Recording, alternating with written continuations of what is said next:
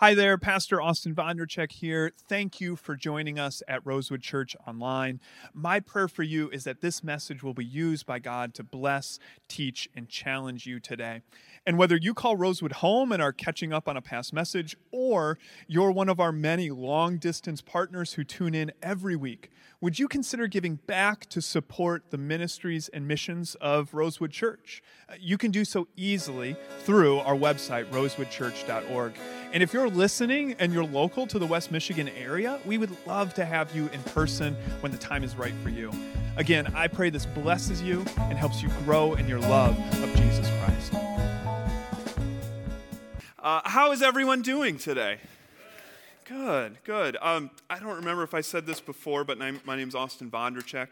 Uh, I'm one of the pastors here at Rosewood, and if this is your first Sunday with us, uh, we are in a series called The Emotions of God. We're looking at uh, the emotions of God, not just to understand how God acts, how He feels, but because uh, we know that you can know a lot about a person if you understand their emotions and, and how they express uh, uh, those, those emotions. And so is the case with God, that this series really gives us a look uh, into his nature, the core of who God is. And certainly that is the case with today's topic. We are looking at love uh, together this morning. Um, when I was uh, when I was growing up, I worked at, uh, I, I, had the pleasure of uh, being a part of a family that, that had a, a family business. And, and, even before I was of age to work, I, I spent a lot of time there. It was a, it was a lumber company. And um, a, lot of, a lot of memories from, from uh, being there, a lot of very good memories.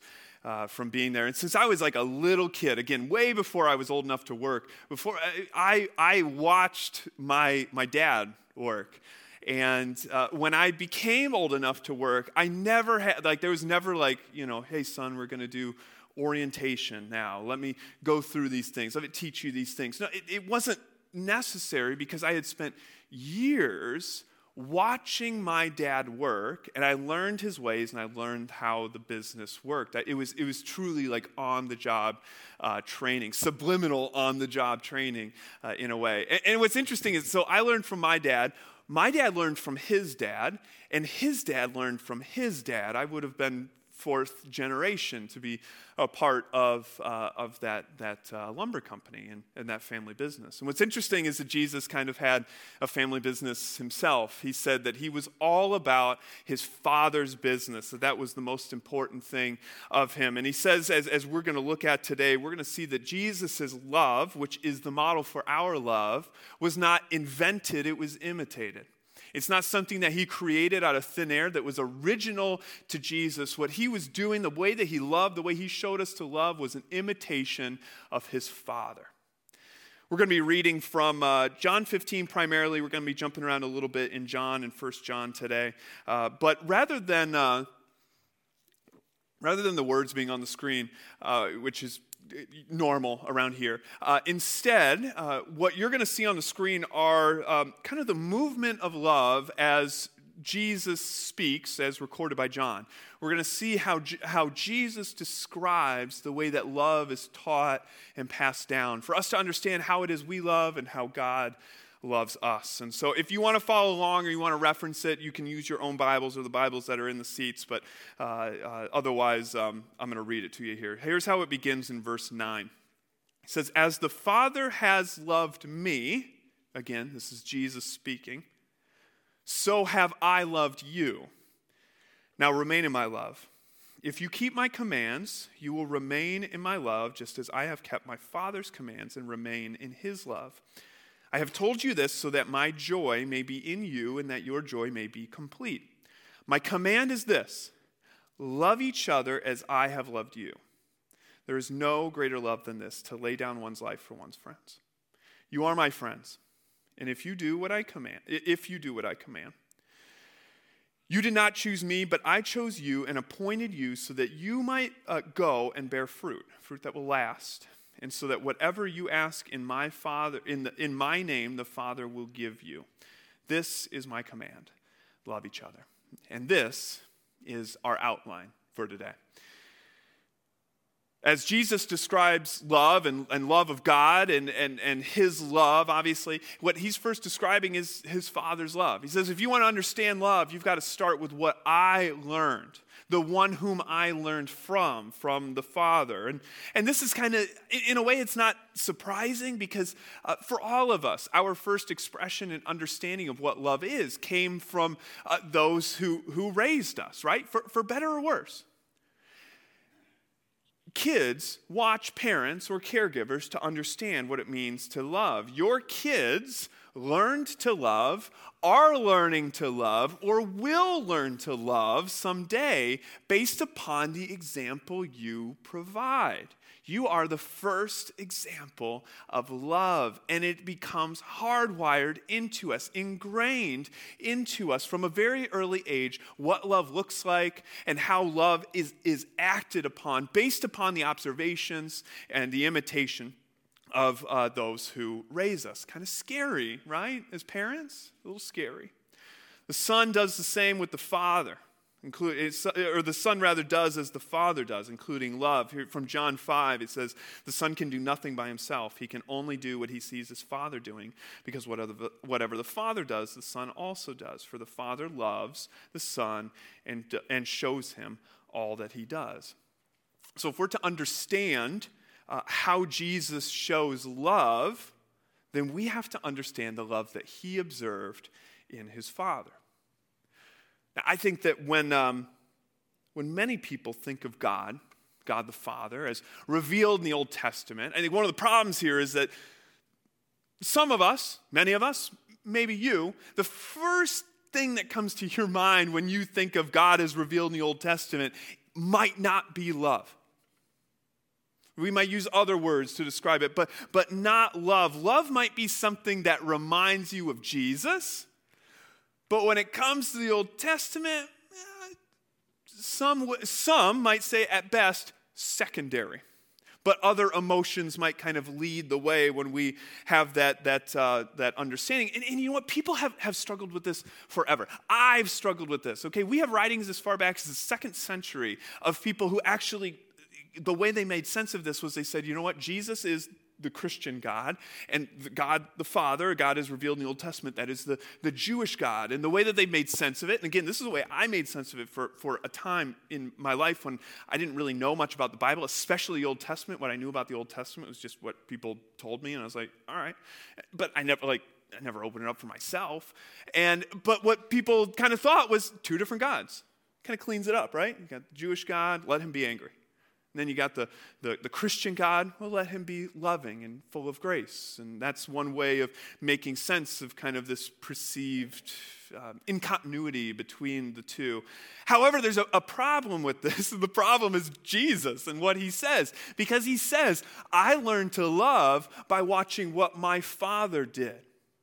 I learned by watching the Father. I learned by the, the, things that we read about in the Old Testament. Jesus is there watching, learning, learning to imitate. So we can't just pass it off and say, oh, well, two different gods or whatever. They, you know, they're just different. No, no, same God. And Jesus is learning from the Father. I have come to see over time, and, and, and the biggest part of this has been just honestly reading the Bible. Who would have thought reading the Bible might help you understand God, right? But, but reading the Bible, opening up, and discovering that the Old Testament is that the arc of the Old Testament bends towards love.